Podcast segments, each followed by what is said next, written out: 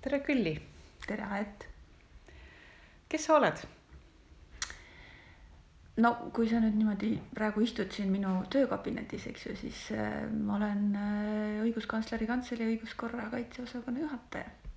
aga äh, kuna me sinuga üksteist tunneme juba, eks ju, pikka aega, siis sinuga tuttavaks me saime ju üldse tegelikult akadeemilisel rindel nii-öelda. Ja ma endiselt tegelikult pean ikkagi ennast ka selliseks äh, poole kohaga riigiteadlaseks või, või selliseks akadeemiliseks mõtlejaks ja me räägimegi sinuga täna riigist, et äh, miks meil seda riiki vaja on ja kuidas meie riigil läheb ja et äh, kust sa tahaksid alustada, et kas me räägime hetkeseisust, et kuidas meil riigil läheb või et alustame hoopis sellest, et mis asi see riik on ja miks meil teda vaja on?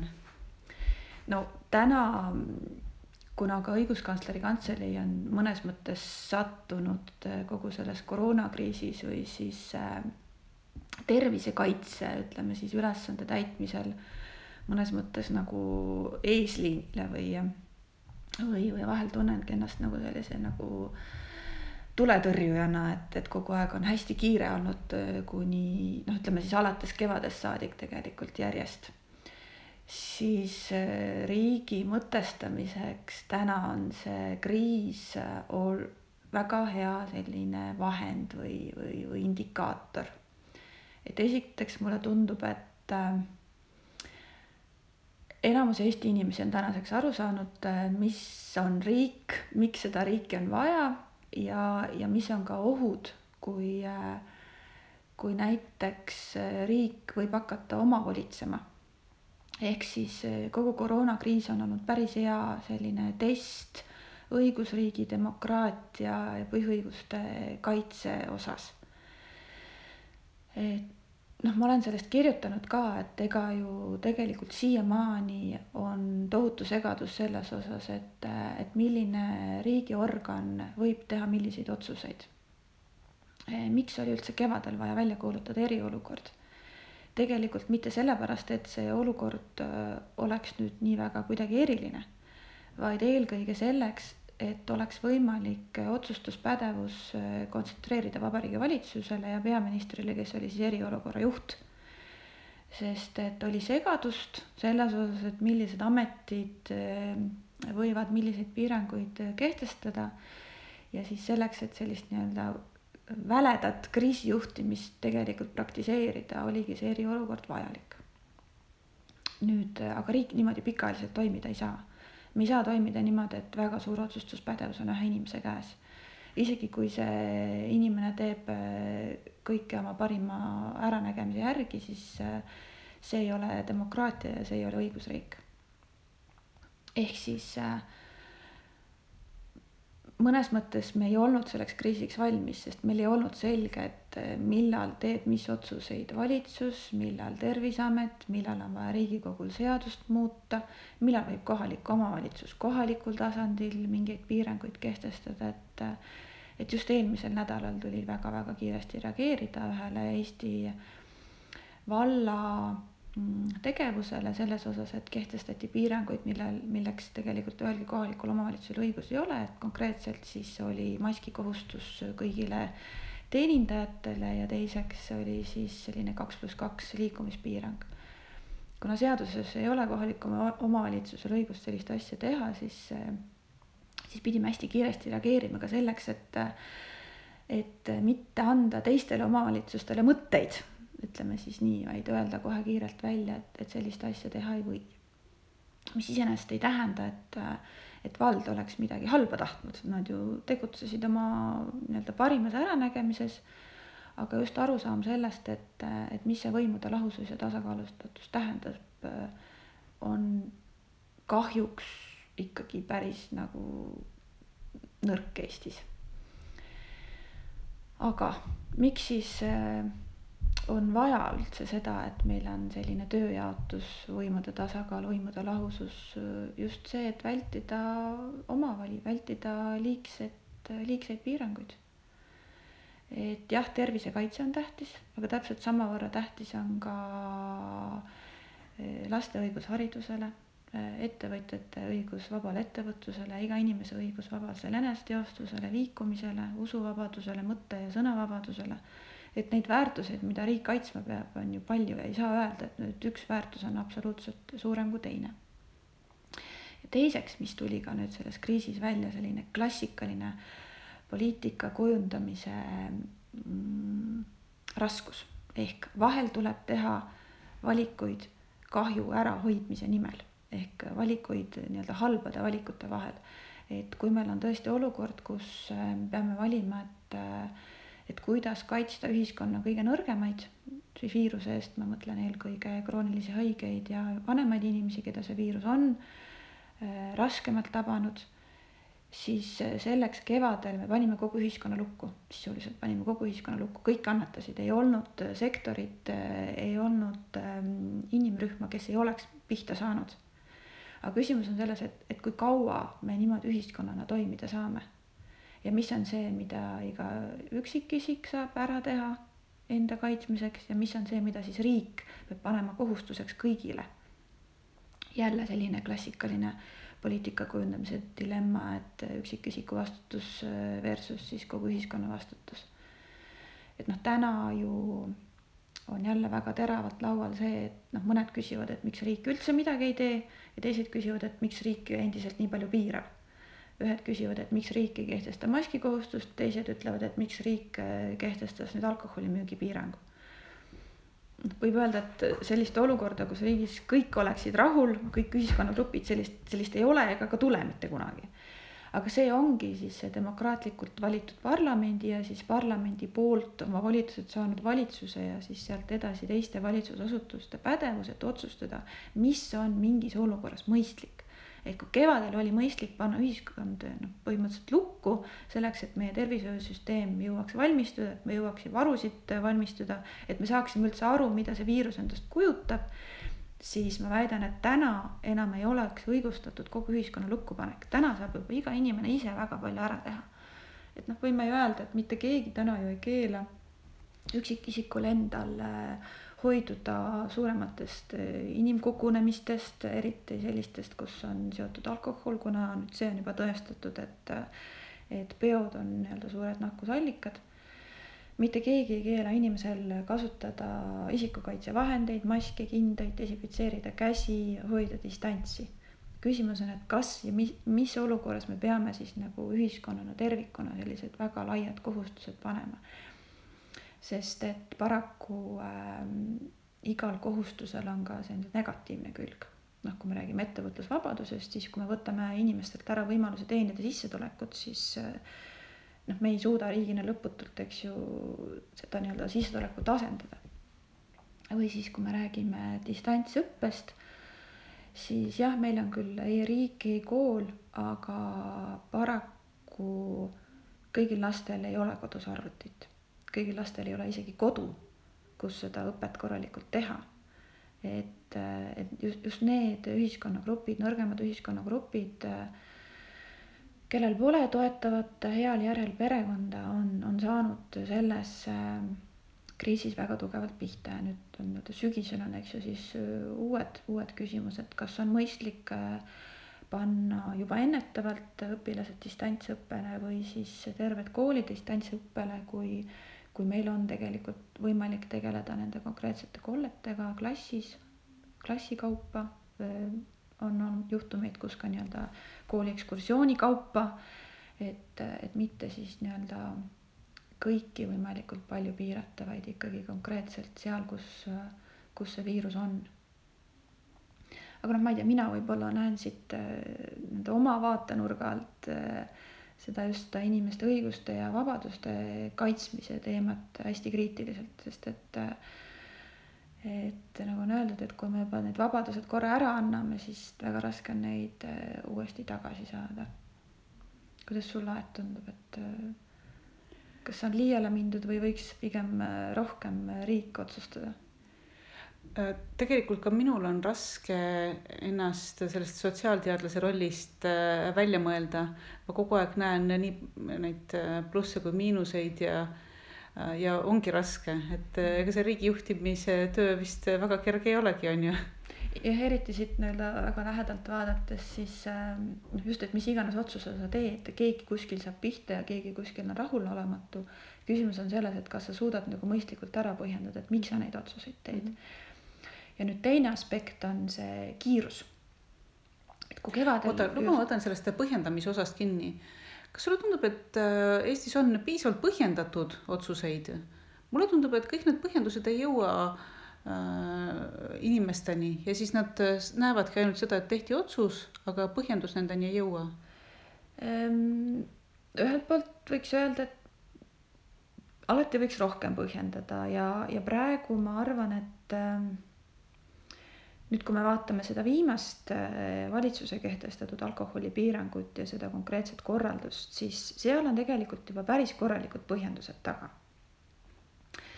just needsamad, sama teadmine esiteks, et, et nakkusallikad on peod ja, ja alkoholijoobes inimesed unustavad ohutunde. Ja, ja mis puudutab siis ka seda valjuhäälset kõnet, eks ju, nii-öelda, mis, mis, mis tingib viiruse levikut. aga ma arvan, et ka päris suur vahe on selles, et mis on nii-öelda avalikult teada ja, ja selles, mis, mis on seal võib-olla taga olnud, et äh, kevadel oli väga suur probleem sellega, et äh, kehtestati korraldus mingisuguse uue piiranguga ja öeldi, et täpsemad juhised ja seletused on seletuskirjas. aga seletuskiri tuli kas tagantjärgi või seda oli väga keeruline leida, et sellist olukorda tegelikult olla ei tohi mm. -hmm ja noh, muidugi ma, ma valetaksin, kui ma ütleksin, et, et põhjendused on olnud piisavad ja veenvad alati. Noh, aga see ei ole ainult Eesti teema, et, et see kriis on nagu näidanud ka seda, kuidas valitsused lähevad kaasa välise survega teha midagi mm. -hmm ükskõik, kas see nagu on siis argumenteeritud ja igatepidi see nii-öelda mõõdukus läbi kaalutud, aga surve on teha midagi mm. -hmm et justkui riik oleks kõikvõimas, justkui riik saaks panna inimesed kuidagi teisiti käituma. aga inimesed käituvad ikka nii, nagu nemad ratsionaalselt käituvad, eks ju. Nüüd me peame siis nagu hindama seda, et, et kuivõrd me suudame riigina seda suunata, kuivõrd me suudame tegelikult inimesi motiveerida ühel või teisel viisil käituma. noh, üks on need karistused ja, ja sellised riigi sunnimeetmed nii-öelda aga noh, vabas ühiskonnas sa sellise hirmu ja karistuse õhkkonna peal, eks ju, tegelikult ei, ei noh, pikalt ei toimi mm. -hmm sa ütlesid, et äh, kriis on teatud asjad äh, teravamalt välja toonud. Äh, tegelikult ju tööelus ka me praegu näeme, et kohati riik väga ei tule hoopis järgi sellistele loomulikele protsessidele et kas, kui paindlikud või jäigad peaksid üldse seadused olema, et, et kuni selleni välja, et kas üldse inimese elukohta registreerida ja igasugused transpordikompensatsioonid, mis sellega kaasnevad. see on lihtsalt näide, mis mul on värskelt meeles. aga et kui nüüd kriisid on, kriis on midagi välja toonud, et kui kiiresti riik äh, Äh, mitte selle kriisi lahendamise mõttes, vaid ühiskonna reguleerimise mõttes peaks äh, reageerima ja äh, kaasa tulema? No esiteks seadused, punkt üks, peavad olema selged. Mm. ehk siis igaüks peab aru saama, mis on tema õigused ja kohustused ja, ja noh, see, mis ma rääkisin sellest tööjaotusest riigiorganite vahel, siis seal oli üks probleem oli see, oli nii-öelda õigusselgusetus ja, ja, ja selgus ei tähenda ainult seda, et, et õppinud juristid, kes on ise seaduse kirjutanud, et, et nemad aru saavad, vaid igaüks, kes, kes võiks mõistlikult viisil, eks ju, siis sellest seadusest aru saada, peab, peab mõistma. Ehm, noh, võib-olla on oluline veel siin, et mis, mis õigusselgus tähendab, see ei tähenda seda, et mina tavalise kodanikuna pean mõistma absoluutselt kõiki seaduseid, vaid neid seaduseid, mis mulle kehtivad kui me räägime mingitest väga spetsiifilistest, eh, ma ei tea, krediidiasutustele rakendavatest seadustest, siis nendest ei pea iga kodanik aru saama, nendest peab aru saama krediidiasutused, mis õigused ja kohustused tal on.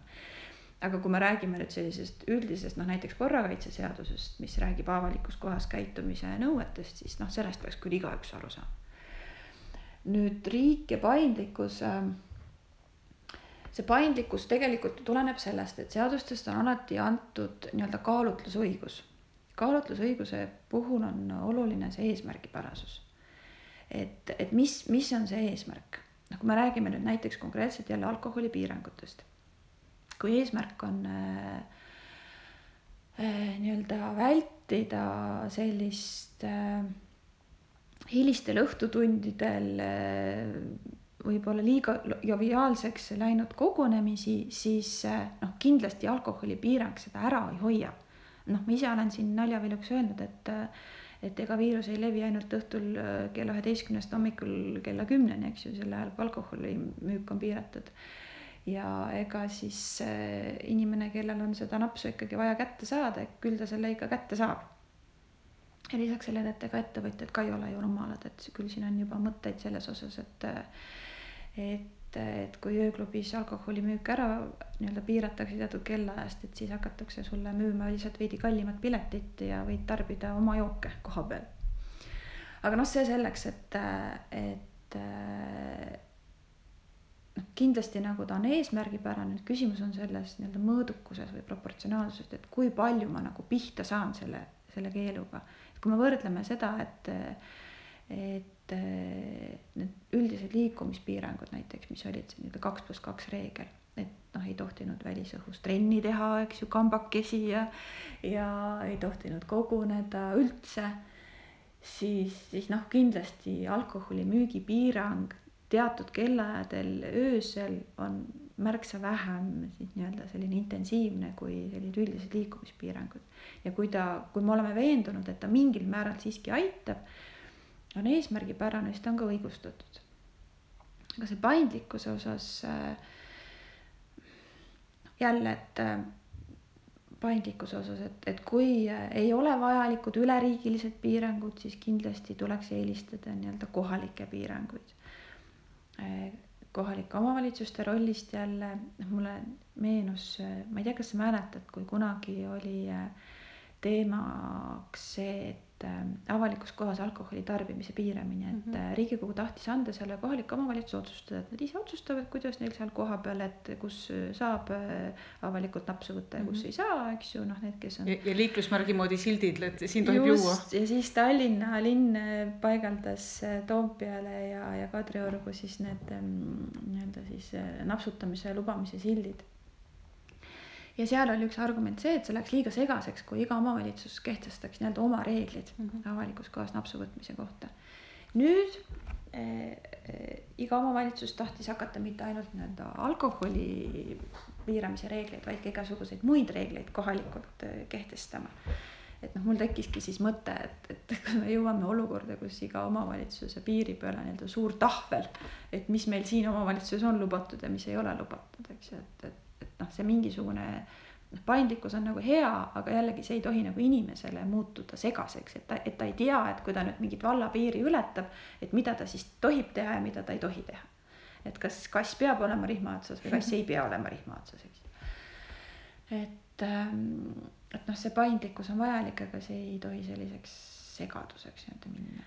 ma pidasin just seda silmas, et Äh, kui kriis on toonud mingisugused uued äh, vajadused või noh, üldse, et ühiskond liigub edasi, et kui kiiresti seadused järgi jõuavad, et uusi olusid reguleerida. aga vaata, mina arvan, et seadus peabki olema selles mõttes üldine, et sa ei, tõesti ei saa seaduses iga võimalikku tulevast olukorda ette näha. et see ei ole enam seadus, see on juba mingisugune konkreetne haldusakt konkreetse olukorra lahendamiseks. aga, aga noh, selles mõttes ma olen küll kriitiline täna Eesti seaduste osas endiselt, et iseenesest see, et meil tekib selline eriolukorra vajadus, see ei saanud olla kellelegi uudis, mis siis, et meil kunagi varem pole nagu sellist eriolukorda välja kuulutatud. aga see teadmine, et võib tulla mingi ülemaailmne epideemia, eh, kus on vaja kiiresti reageerida, see, see, see pidi olema teada ja, ja igasugustes riskiplaanides see oli sees, aga ma olen sellest ka kirjutanud, et vähemalt need avalikud riskiplaanid nägid ette, et kui on äh, nii-öelda tervishoiu või nakkushaiguse epideemiad, siis on kolm meedet äh, ütleme siis hügieeniteadlikkus ühiskonna hulgas, vaktsineerimine ja ja kaitsevahendite varude täiendamine, noh, ja aga me olime kevadel olukorras, kus jah, see üldine hügieeniteadlikkust me saime küll inimeste hulgast tõsta, aga vaktsiini ei ole ja kaitsevahendit so-, so-, ütleme siis äh, soetada ei ole võimalik. et selliseid asju tegelikult ma ei saa aru, kuidas nagu ei ole võimalik ette näha. eriti teades, et Aasias on, on sellised epideemiad ju olnud juba ammu, sellised väga laiaulatuslikud epideemiad ja arvestades, kui palju inimesed reisivad, siis noh, oli aja küsimus, millal see, millal see jõuab edasi, noh, ütleme tagantjärgi oleme me kõik targad aga ma tahtsin veel enne rääkida sellest äh, reageerimise kiirusest, et ühelt poolt on teinekord väga vajalik kiiresti reageerida. aga teiselt poolt äh, sa pead jätma ikkagi piirangutega kohanemiseks mõistliku aja. nüüd, kui siin mõned nädalad tagasi politsei kehtestas teatud maakondades alkoholimüügi piirangu üleöö. reede õhtul tuli uudistesse, et on kehtestatud ja, ja noh ütleme, et formaalselt tegelikult hakkas juba null, null, null, null südaööl see kehtima, kuigi politsei väitis, et hakkab järgmisest õhtust, aga no sellest ikkagi äh, sa annad teada heal juhul kakskümmend neli tundi ette, see ei ole õigusriigis kohane. see ei olnud nii ootamatu olukord, mida ei oleks võimalik ette näha. Äh, selliseid korraldusi saab jõustada kahel viisil, kas äh, nii-öelda isiklikult kätte toimetades, mida siis politsei hiljem tegigi, kuna tegelikult äh, majandustegevuse registris on kõik kontaktid olemas kõikide ettevõtjate kohta, kellel on alkoholimüügi õigus.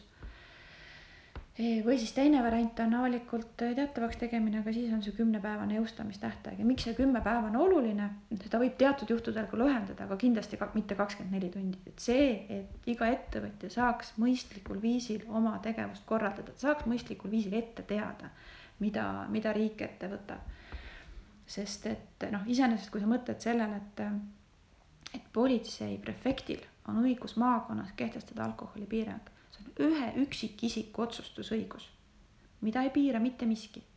seaduses on sellised väga üldised tingimused ainult avaliku korra kaitseks ja kuni vajaduse äralangemiseni. et üks ametiisik, tal on õigus nii olulist otsust teha kogu maakonna ulatuses ja siis ta teeb seda veel nii-öelda üleöö. et see, see on lubamatu. ja sealt koorus tegelikult veel tänapäeval üks väga huvitav nüanss välja, et et kui igasuguste haldusaktide teatavaks tegemine on ette nähtud seaduses massiteabevahendite kaudu.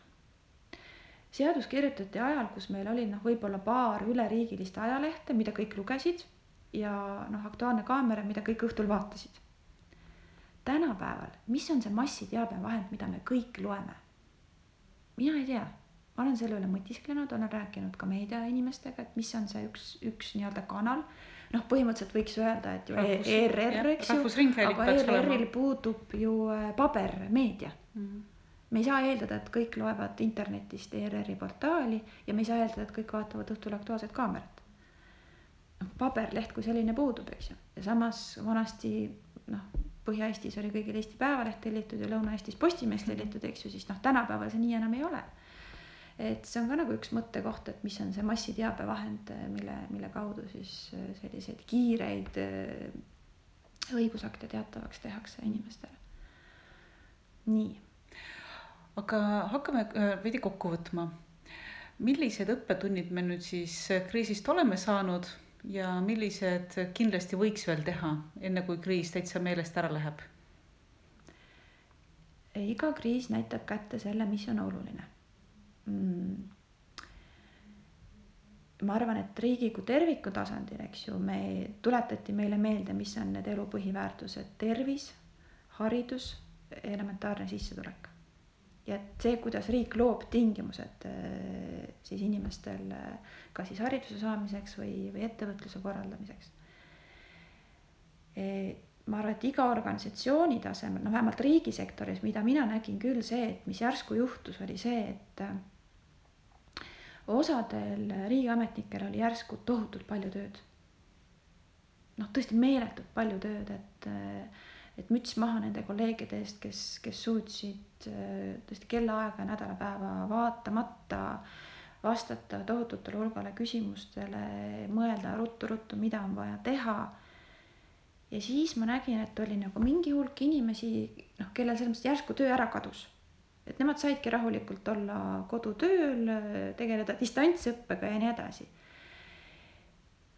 ja, ja meil nagu puudus see paindlikkus, et ka riigiorganisatsiooni sees seda ressurssi siis nii-öelda ümber jaotada.